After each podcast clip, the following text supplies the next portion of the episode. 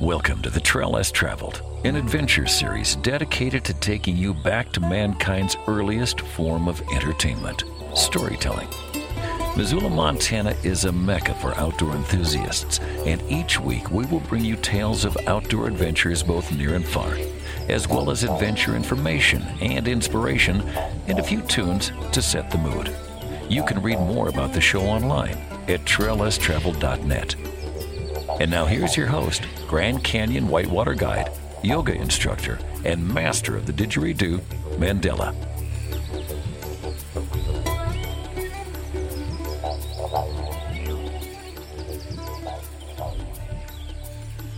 Today, the trail less traveled leads to Te Anau, which is on New Zealand's South Island. And Te Anau is the gateway to Fiordland National Park. It's one of the most beautiful roads to drive from Te Anau to Milford Sound through the Southern Alps, passing through the Homer Tunnel, which is approximately 1.27 kilometers long. Today I'm interviewing Roscoe Gaudin, who is the mayor of Milford. And in 1990, he started Roscoe's Milford Kayaks, which is by far New Zealand's best and most spectacular sea kayaking adventures. And it's been an honor to guide for Roscoe over the past few months. I've been guiding mainly the Sunriser Classic, which is the first trip that Roscoe started, the company. And now you can do many different trips. You can kayak all the way out to the Tasman Sea, get picked up by the water taxi and get a ride back. You can paddle out to Stirling Falls. You can join us for the paddle and walk, which we paddled to the end of the Milford track at a place called Sandfly Point and hike up to Giants Gate Falls. It's a total of eight different trips that Roscoe's Milford Kayaks offers guests from all over the world. We're going to talk to Roscoe a little bit more about that later. But Roscoe, I'd like to ask you about your early childhood geared more towards how you became interested in traveling via kayak and the water. Yeah, my first introduction to kayaking in the water was as a young fella in the surf actually. I got into surf lifesaving and I was paddling surf skis and then a lot of my friends that were also paddling surf skis were also into a bit of white water. So at that stage there was a transition from triathlons that were just in their infancy back in the day, where swim bike run was being replaced by kayak bike run, and there was all these events popping up that were geared around kayaking instead of swimming. So, yeah, I had a few friends that were obviously doing slalom kayaking and that sort of thing. My interest was going fast down rapids, so I got into the downriver racing side of the sport and got into the competitive triathlon scene with these downriver boats. Quite long, quite tippy, quite a steep learning curve, and a few swims, but uh, hell of a lot of fun. And soon my skill levels got good enough to start competing quite successfully in these events, and yeah, sort of just grew from there really. The kayaks themselves were fiberglass. They were long, they were skinny, they were almost like a K1 hull, but they were not quite as skinny as that. But the buzz for me was just going places. We had the rack set up, and I had a big old Valiant Chrysler car, and we had a rack that would take six or seven of these precariously stacked on top of one another on the rack, and away we'd go on these missions all over mainly the North Island, but also the South Island as well. Sometimes it was just, you know, going down a new river just for fun. Other times it was as say competing with other like-minded people. It was just the buzz of being in the outdoors and you know flying down these rapids. Obviously, the fitness side of it was pretty big. You know, there's a lot of training involved, lots of just straight paddling, but also weight training and stuff just to get your core strength up for being able to hold the pace down the rivers. I very much enjoyed it. More about the road trips and just getting out and seeing other parts of New Zealand and checking out some beautiful rivers as well. Some beautiful gorges and river valleys and just seeing them in all their different levels high, low, rocky, in flood sometimes. And yeah, just the camaraderie of doing that with friends was amazing. Now, Roscoe, you were describing the boat, and I think you used the word fiberglass. And you're also doing downriver races on steep rivers that potentially have rocks. Did you ever have any experiences with the boat breaking? Because fiberglass isn't used a lot of times nowadays with whitewater kayaking in New Zealand, I believe. Yeah, they're mainly plastic these days, but yeah, the fiberglass were the early ones, and then we progressed to the Kevlar. Pretty much got onto them pretty quick after a few holes and accidents with the glass ones. The thing is about the Kevlar ones, they were noticeably more expensive. So again, it came down to money. When you first started off in the sport, I bought a mate's second-hand downriver boat. It was already a wee bit leaky, and we patched it up with a bit of fiberglass, and that got patched and repatched. And like you say, it did get a bit precarious going down some of the rivers. I wouldn't say there were tears, but there was certainly angst when you were smacking into some big rocks that you weren't supposed to be smacking into supposed to be going down between them, but uh, my boat didn't end up too bad. One noticeable omission to that was when we were coming into a triathlon just out of Auckland, Waitemata City, one of the big cities just north of Auckland. We were travelling along the motorway, and I think I had about four downriver river boats on my top of my car and one minute we're driving along doing about 100 kilometres an hour next minute there's just a shower of fiberglass behind us and everyone looked at one another who tied the boats on it was me that had tied the boats on the boats were still tied on but unfortunately the rack had come off the car so the wind got under the rack and just lifted it off its wee feet on the guttering on one side and that was enough to peel the entire four kayaks off and uh, onto the road. So that was a sad day. That was probably our biggest carnage day, and it wasn't even on the river. Now, you use the word Kevlar as well, and Kevlar is a pretty amazing material because nowadays a lot of the motorcycle protective equipment is also made from Kevlar. Could you tell us a little bit more about Kevlar? Yeah, Kevlar is an amazing woven fabric. It's used in all sorts of applications, obviously boats, automotive bulletproof vests, I believe. I haven't had much to do with Kevlar apart from the motorcycle side of things and the boat side of things. The boats, as say, I did eventually progress to a Kevlar boat as my budget allowed. Yeah, motorcycles is Kevlar jeans these days, which are they call them dragging jeans, which are a pretty amazing product where you can actually come off your bike and not lose skin because they're Kevlar coated. But yeah, Kevlar in the world of kayaking sort of revolutionised. You could still stay really light without going to the weight of plastic and really light and really strong. But as I say, that came at a cost. And these days, predominantly, there's carbon and Kevlar mixed in, I, I believe. Carbon's just another wonder fabric which has really got the weight down to unbelievable. You know, these boats are weighing in a, a lot less than what they were back when I was paddling in the mid 80s, I suppose. You are on the Trail Less Traveled, the community source for adventure information and inspiration. And today, the Trail Less Traveled is being recorded in Te Anau, which is on New Zealand's South Islands, west coast. It's the gateway to Fiordland. And 123 kilometers away, a road through the southern Alps, you'll come to the Milford Sound.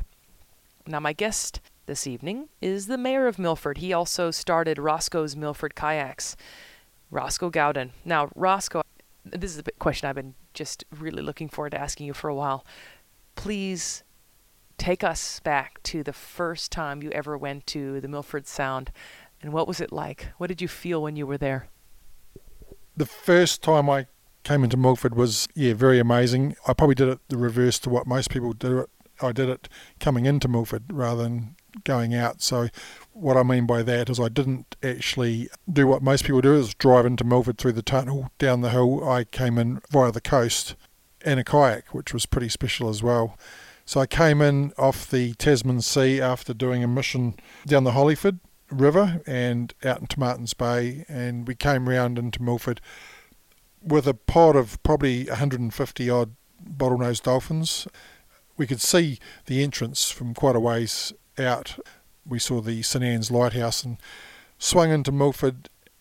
Pretty weary, been a big day along the coast. It had been quite a big swell, and one of my friends had been quite seasick, so it had been a lot of towing for me, and I was pretty knackered time I got into Milford, but we went in and we were keen to make the pub for a cold beer. So we carried on paddling into the fjord and paddling in under Stirling Falls.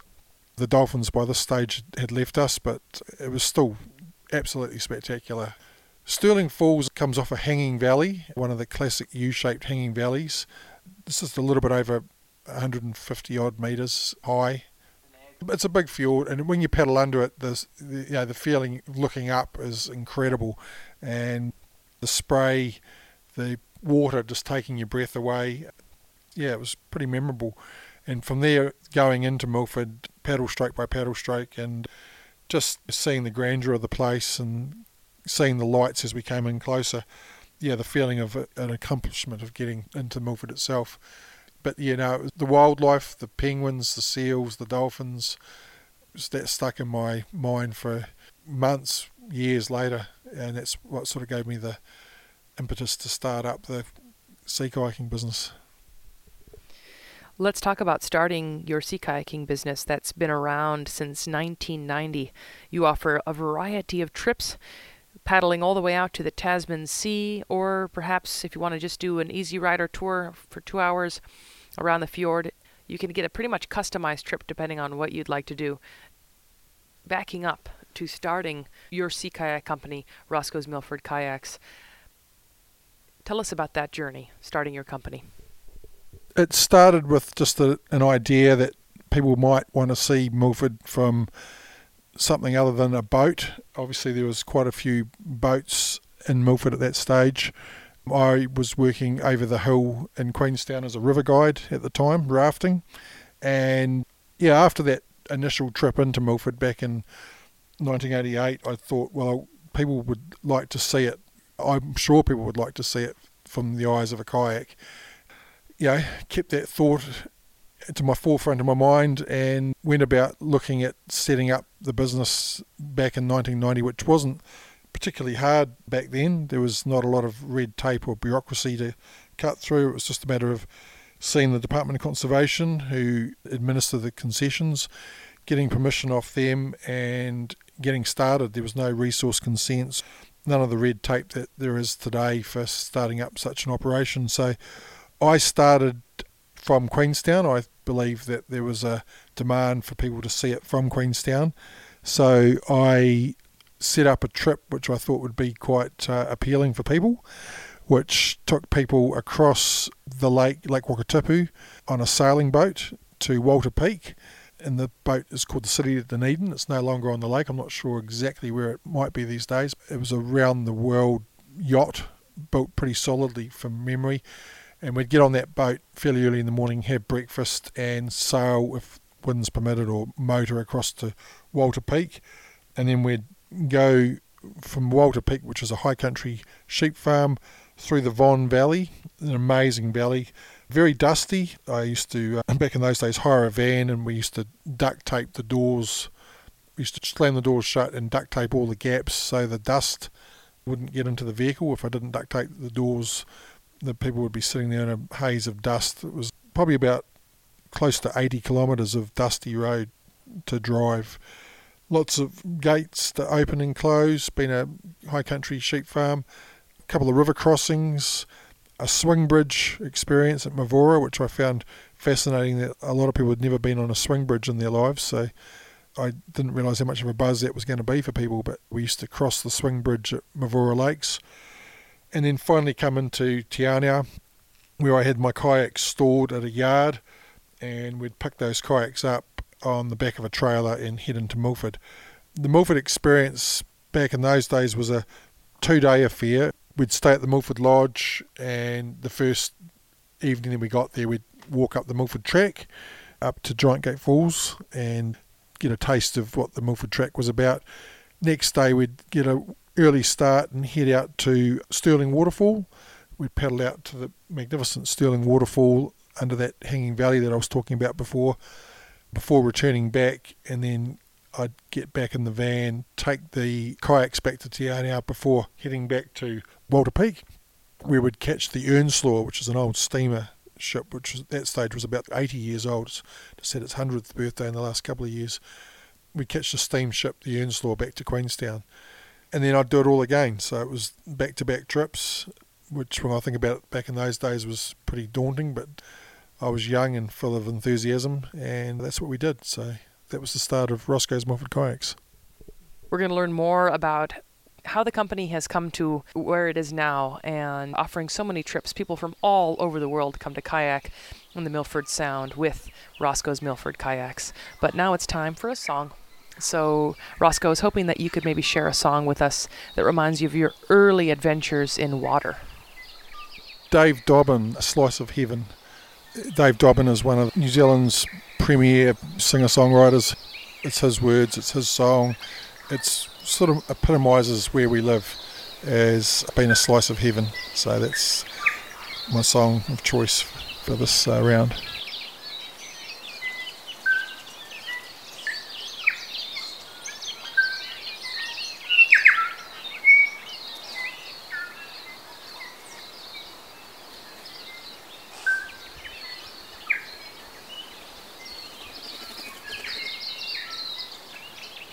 This podcast is brought to you by Karuna Clothing.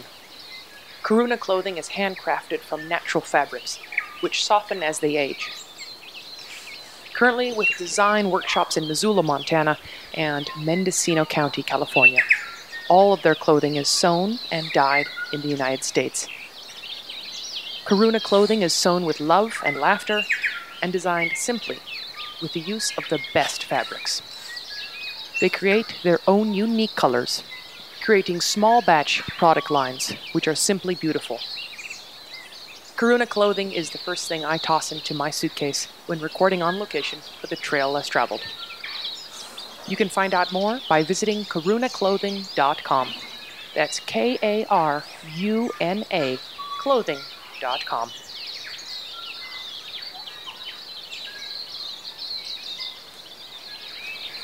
It's the trail less traveled with Mandela.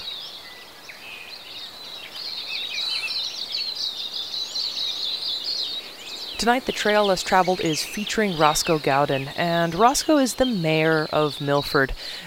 The Milford Sound is the most northern fjord in Fiordland National Park, and that is on New Zealand's South Island's west coast.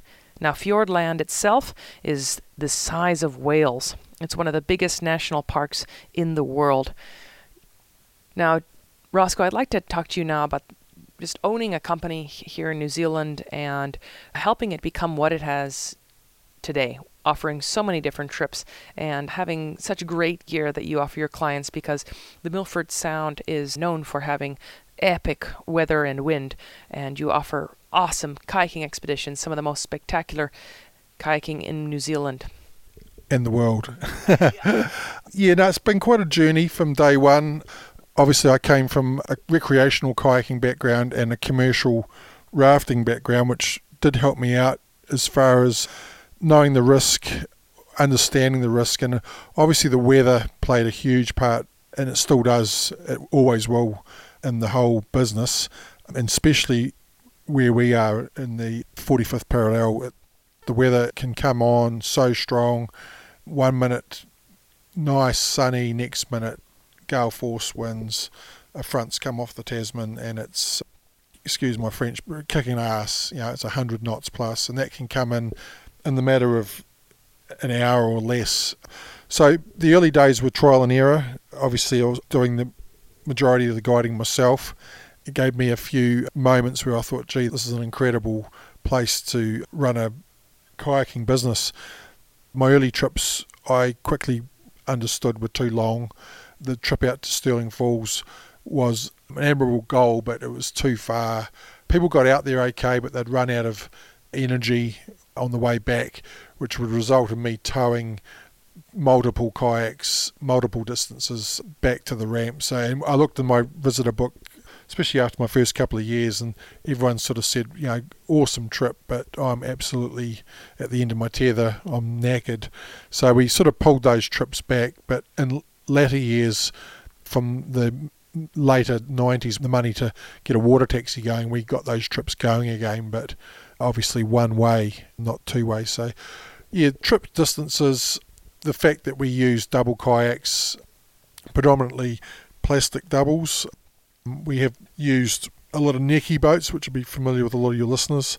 Necky Amaruks, the stable of our fleet, very well constructed boats, stable, yet reasonably fast, being able to get, cover the kilometres. They surf well in a following sea, and still our boat of choice to this day, especially for all our water taxi assist trips. They're light enough to be able to haul up onto our water taxi. They're a good boat.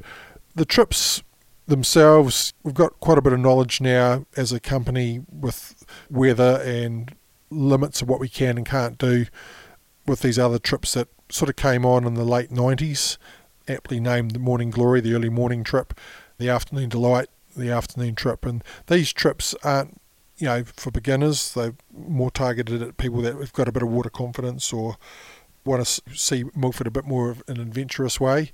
And these trips have been growing in popularity over the years to the fact that, you know, in the summertime you do have to book quite a ways in advance to get on some of these trips. But yeah, getting back to how we sort of evolved the trips, it was always around the weather and in the early days that was that day breeze that hampered us and we couldn't get out against it and wasn't until I realised that I needed to get some sort of boat to get the boats out there that uh, we, we come up with these other trips. But that obviously took time and money and didn't happen until the very end of the 90s. Roscoe, can you tell us a little bit more about this area that you're offering your kayaking expeditions?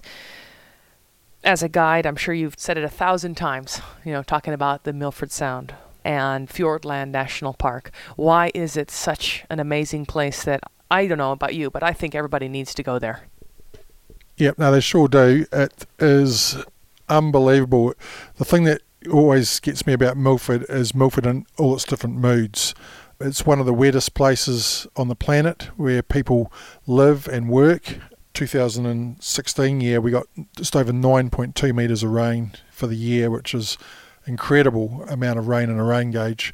And to live and work in that amount of rain, the thing is, it doesn't rain all the time in Milford, but when it does rain, really does rain. It comes down like you wouldn't believe, which sets the whole place alive with thousands of waterfalls, some of the best waterfalls you ever see in your life. And the waterfalls just roar, the whole place comes alive. It is truly spectacular to see Milford in a heavy downpour. Uh, I never get sick of it. I took a good friend of mine in January. We went into it for our wild foods evening extremely wet evening, and my friend hadn't been into Milford for a few years, and I said we just have to stop at the chasm and check this out. And we went onto the chasm bridge, which is a short walk off the Milford Road, and the bridge was humming like a guitar string. There was that much water going under the bridge, and to see it like that, I can count on one hand how many times I've seen it like that. Still sends shivers down my spine just to see Fiordland like that. Conversely, you know, in the winter time, it's a seasonal place. In the winter, the water is like a sheet of glass. The mountains are all snow capped. It's just so peaceful, especially early morning, to go out there and just watch the sun come up. So, as I say, a place of many moods. In my early days, we used to do a lot of full moon paddling. We ran those as trips actually, and they were very special as well. And just to see the shooting stars, and especially city people look at their faces and see how clear the skies were and the stars and the you know just all the constellations it was incredible. It is a four seasons in one day area you know on a sunny day it is absolutely stunning beautiful. And then other end of the you know spectrum the wet days which I've talked about. And you know the thunder and lightning that's the other big buzz about living in Milford. And you do have to live there a little while to experience that but again the thunder that claps down through the valleys and out into the fjords. Unbelievable. Shakes the whole building that we live in and very, very spectacular as well. So the storms, you know, preceded by the thunder and lightning, the heavy rain, the sunshine, the winter, yeah, the whole package. It's just a place to really, really encourage listeners to come and visit Milford, you know, once in their life at least.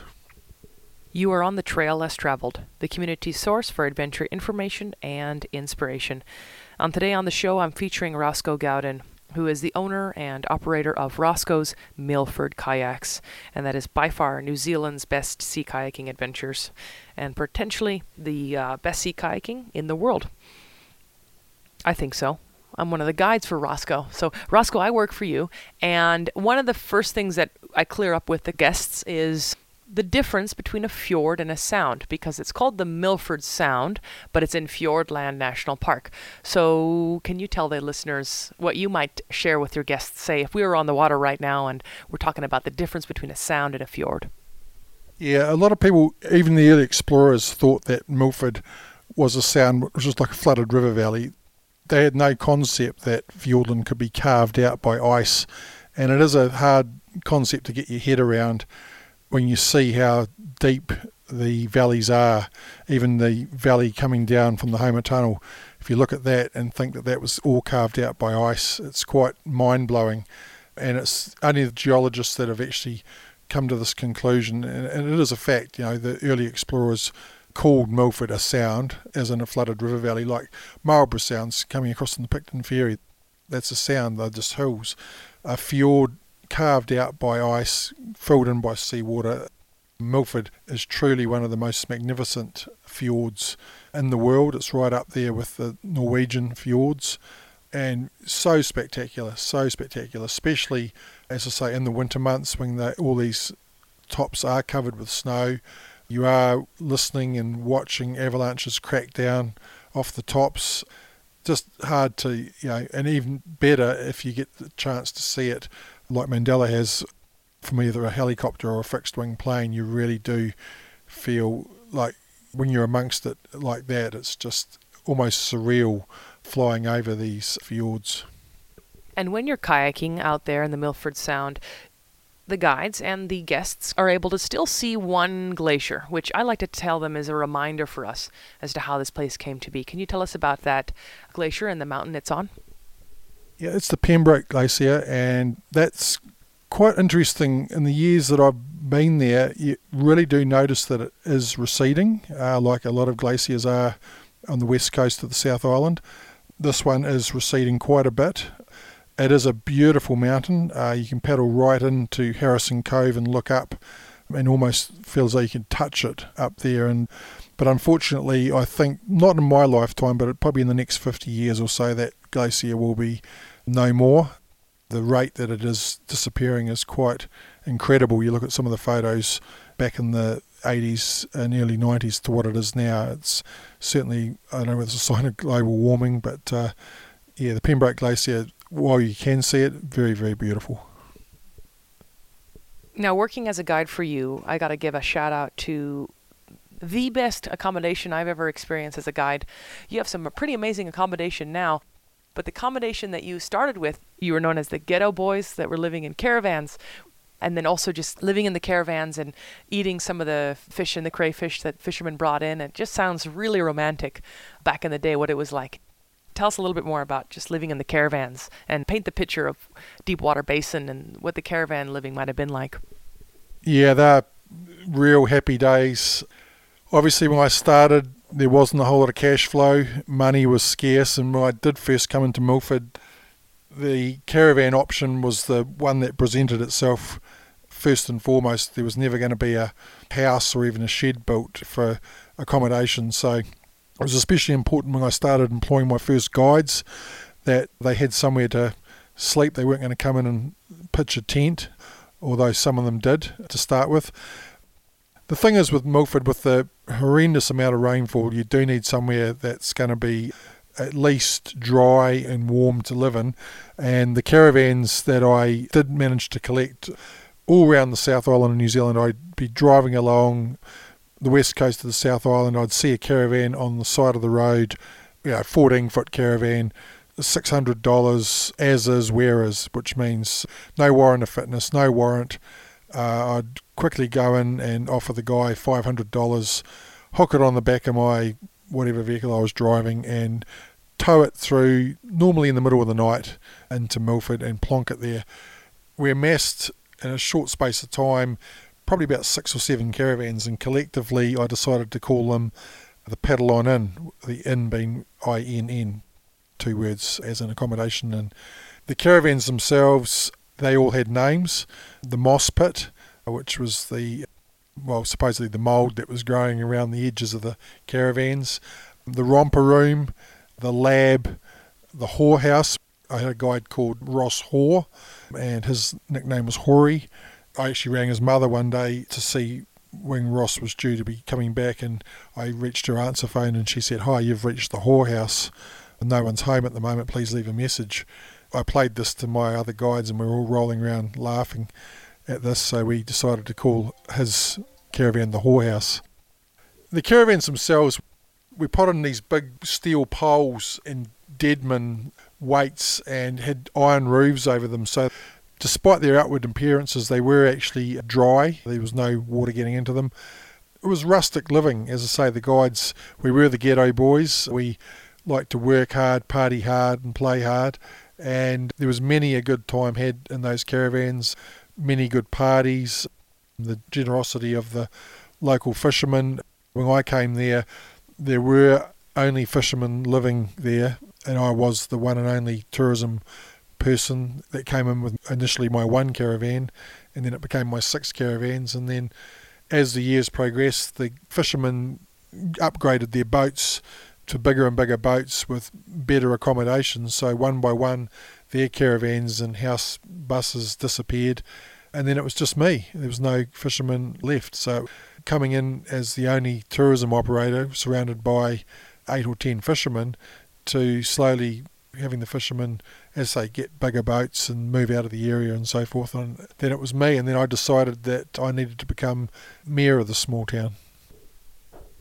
Awesome. You're listening to The Trail Less Traveled, recorded on location on New Zealand's South Island in Te Anau, the gateway to Fiordland. And we're speaking with Roscoe Gaudin, who is the owner and operator of Roscoe's Milford Kayaks, which is New Zealand's best and most spectacular sea kayaking adventures. And you can find out more and book your own trip at roscoe'smilfordkayaks.com. Roscoe, it's now time to play a song. So, you're just speaking about the caravans and the early days of guiding sea kayaking adventures in the Milford Sound.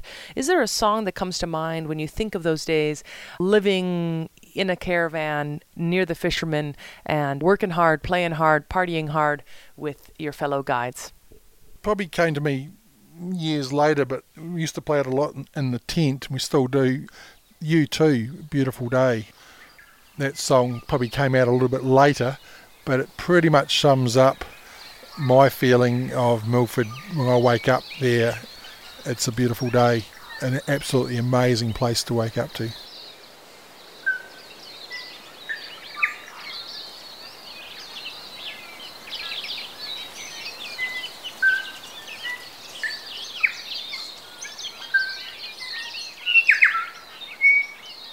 Today, the trail less traveled is being recorded in Te Anau, which is the gateway to Fiordland in New Zealand on the South Island here in the west coast.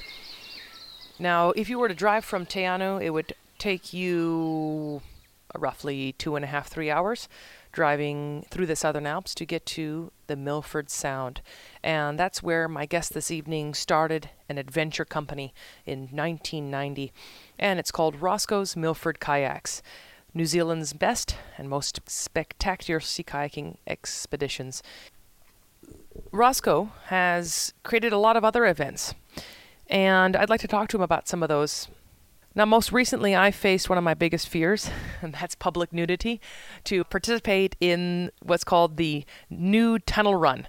So basically, there's a tunnel. It took 20 years to build, and it goes through the roots of the Southern Alps it's 1.27 kilometers long with a 1 to 10 gradient downhill.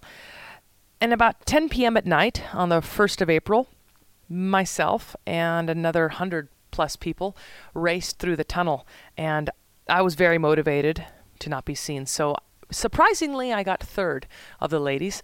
And perhaps one day I'll come back and try again. But I'm really glad I did it. And I'm just wondering, Roscoe, how did the idea come about to create the nude tunnel run? Running through the tunnel naked, I don't know when it first started, but there's a crowd that are worldwide called the Hash House Harriers, and they run normally from pub to pub, and I was going out with a girl at the time who was a member of the Hash House Harriers, and that was pretty much traditional that if the hash came into Milford that all get out except for the driver of the van and everyone would get naked and run through the tunnel. Obviously, you could do that back in the day. These days, it would be near impossible. Wouldn't be as much fun as the tunnel is lit up brightly with bright lights and it's got traffic lights and cameras and it's just impossible to do that these days. So the Hash House Harriers, as far as I know, would have been the first people to officially run through naked. I can't speak for the guys that built the tunnel back in the 30s. I'd probably say not, but you, ne- you never know. After a few whiskies, uh, they might have got up to that. The first event was held in 98. Some friends of mine just ran a, what was to be a one off event. They made a wee torch as a trophy, and that was back in 98. It was just a small group of like minded individuals that ran through naked. And then there was nothing from 98 through to when I decided to resurrect it, if you like, in 2003. And I decided we're going to run this event, we're going to run it properly. So, what I mean by that is that I got some trophies designed and built. I went into the local warehouse shop and got a Ken doll and a Barbie doll, took all their clothes off and went into a reputable jeweller's shop in Invercargill and asked this old guy to make me a trophy. And he scratched his head and looked at me for a while and he said he's been asked to make many trophies over the years, but this was the this was the um, took the cake if you like. So he designed the trophy with Ken and the running pose and Barbie in the running pose, and these trophies have stuck around. They're still, although I've lost Ken's head in this last event, I have to find his head. They're still stuck around 15 years later, and obviously the early years, 2003s and fours and fives, there wasn't a lot of health and safety to worry about. It was just again people turning up and having a bit of fun. And Milford, that's what it's about. Milford creates its own fun. I was gobsmacked at the interest that the event had in the early years, and I realised it was a good way to raise money for all sorts of causes. So we charged a nominal fee of I think it was yeah fifteen or twenty dollars. I think it's twenty five dollars these days, and over the 15 years we've been running it, we've raised, I worked it out the other day, you know, in excess of $20,000 has gone out to all sorts of causes, community, health centre here in Te Anau, locals that have been in need, whether it be from an accident or cancer. So we're giving a lot of money away to the communities and individuals alike, and it's been good in that respect. And then someone shoulder tapped me a couple of years ago to say that, do you realise that you've in the top 10 nude events in the world. There's a website, if you Google top 10 nude events, then we make it. Some, some of the bigger events, some of the big bike rides over in the States and some big runs, obviously. Ours is a small boutique event, I think comes in at number 10, but I was pretty chuffed with that, you know, from humble beginnings to making the top 10 in the world. And while it's be fair to say it's mainly local Milford people that do the event, uh, we still get the odd person who might be travelling through or passing through. Last year I had a woman who would have been in her 60s from Brisbane, Australia. I saw her next day in Te proudly wearing her black Roscoe's Nude Tunnel Run shirt. And I asked her if she had a great time, and she said it was more fun than walking the Milford track, and she couldn't wait to see her grandkids when she got off the plane because the front of the t-shirt it's got competitor and her grandkids would have come up to her and said, "Grandma, you didn't." So you know, some people put it on their bucket list. Some people do it as a spur of the moment thing. Whatever their reasons are, while I'm around, the event will continue to run, and there is a fair bit of health and safety involved with it these days. We are getting more and more rules, but it still hasn't taken out the raw challenge and fun of the place. Uh, Saturday night saw heavy rain, cold conditions, and still got good numbers running and walking through the tunnel. Yeah, it's a unique event, and if you ever over these ways around April 1st, it's not an April Fool's joke, and it does happen. And just come and see the boys and girls at the Paddle On In, Milford Sound. Roscoe, let's talk about some of the other events that you've helped create. Particularly, let's talk now about the Homer to Home race. Yeah, the Homer to Home was a bike race, which was thought up by again a bunch of locals. I think it was after a few beers at the pub. Wouldn't it be fun to start at the top end of the western side of the Homer Tunnel, which is about 770 metres above sea level, going down a series of tight hairpins, Tour de France style, and finish at the pub. So this event was created and the inaugural race happened in 1998 and I found myself up at the tunnel feeling a bit nervous but confident. Confident because I'd ridden the road hundreds of times, not only on my push bike but more on my motorbike, so I knew every single corner. I did take it very seriously every year to the point where I went up before the race and swept every single hairpin corner clean of any pebbles or rocks.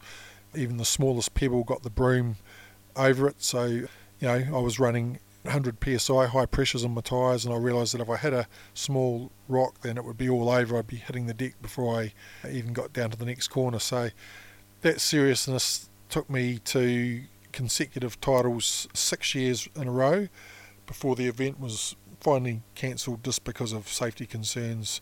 Obviously, a lot of the area there's no barriers, you know, there's big drops off to the side, so it became more of a, yeah, I suppose a health and safety reason to cancel the race.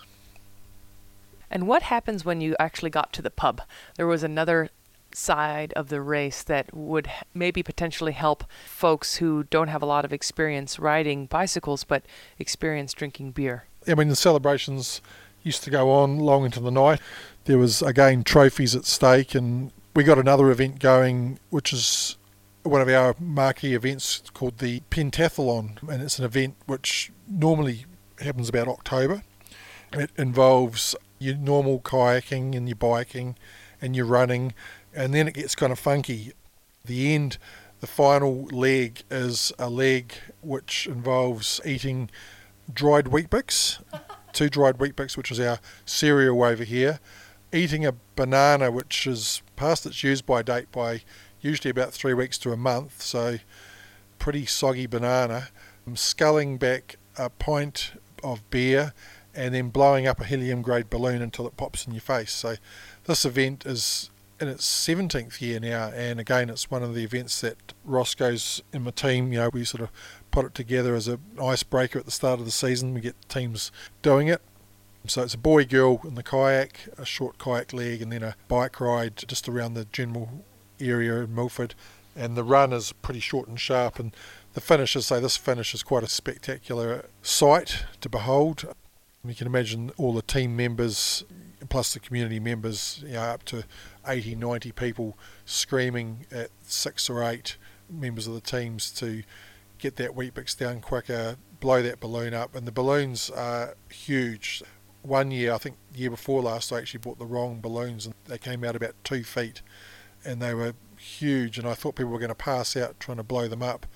And uh, we sort of downsized these helium balloons last year to more respectable size. But uh, again, just you know, it's all about having fun in Milford. I know there's been a lot said about culture change and stuff, but uh, end of the day, you know, majority of people that live in Milford, especially my crew, are young. They're fit. They want to have fun. They want to do stuff. They want to take away memories. If a one season job for them, or if it's a, a longer affair with Milford, then it's just things that they look forward to every year. So we've been part of that memory making process. Roscoe, I have one more question for you and that is how do you handle fear? Uh, fear for me, probably the biggest thing with fear is remember to breathe. a lot of people just uh, get frozen with fear. That used to be me, but these days, if I'm in a situation where there is fear for any reason, the breathing, the breathing is so important. And I think taking a deep breath and taking stock what it is that is causing you to have that feeling of fear and then just taking a minute to rationalize it and deal with it. Roscoe, thank you so much for your time and energy meeting me here today on the Trail Less Traveled. Thank you, Mandela. It's been a pleasure, and thanks for a great season. Let's end this show with three bits of advice that you'd like to share with the listener. Never give up, no matter what situation you're in, whether it be business, sport, anything in life, never give up. I think a lot of people these days are getting a bit soft. They throw in the towel a bit easy. and that's one piece of advice I'd give anybody. Never, never, ever give up. Always try your best, try your hardest, and in the respect of water, have a huge respect for water, especially moving water. Moving water, you've got to think of it as charging elephants. I think a lot of people misjudge the power of water, and it's not until they find themselves either in the water in an uncontrollable situation or it's too late, you know. So I think having a huge respect for water is important, especially if you are recreating on it, whether it be kayaking or swimming. Always have a good respect for that. The third thing, planning, pre-trip planning. You know, just not going off on a whim. I know that sounds like a bit boring, but it can be quite treacherous. And always plan your trips, plan what you're going to be taking with you. Especially in Fiordland, you need to be prepared for that four seasons in one day. And a lot of people get caught out, especially if they do come from warmer climes. Fiordland is a very changeable area to work in, to recreate in, and I think that people really do need to have some respect for this area. And I think pre-planning, even if it's just a walk up the hill nearby where you live, you know, you just got to plan for that weather can change really, really quick. It can get really, really cold, and you need to be prepared for that. Roscoe, what song would you like to end the show with? Another Kiwi band, Crowded House. Don't dream it's over. Crowded House is a iconic New Zealand band, and yeah, Don't Dream It's Over is a very nice song.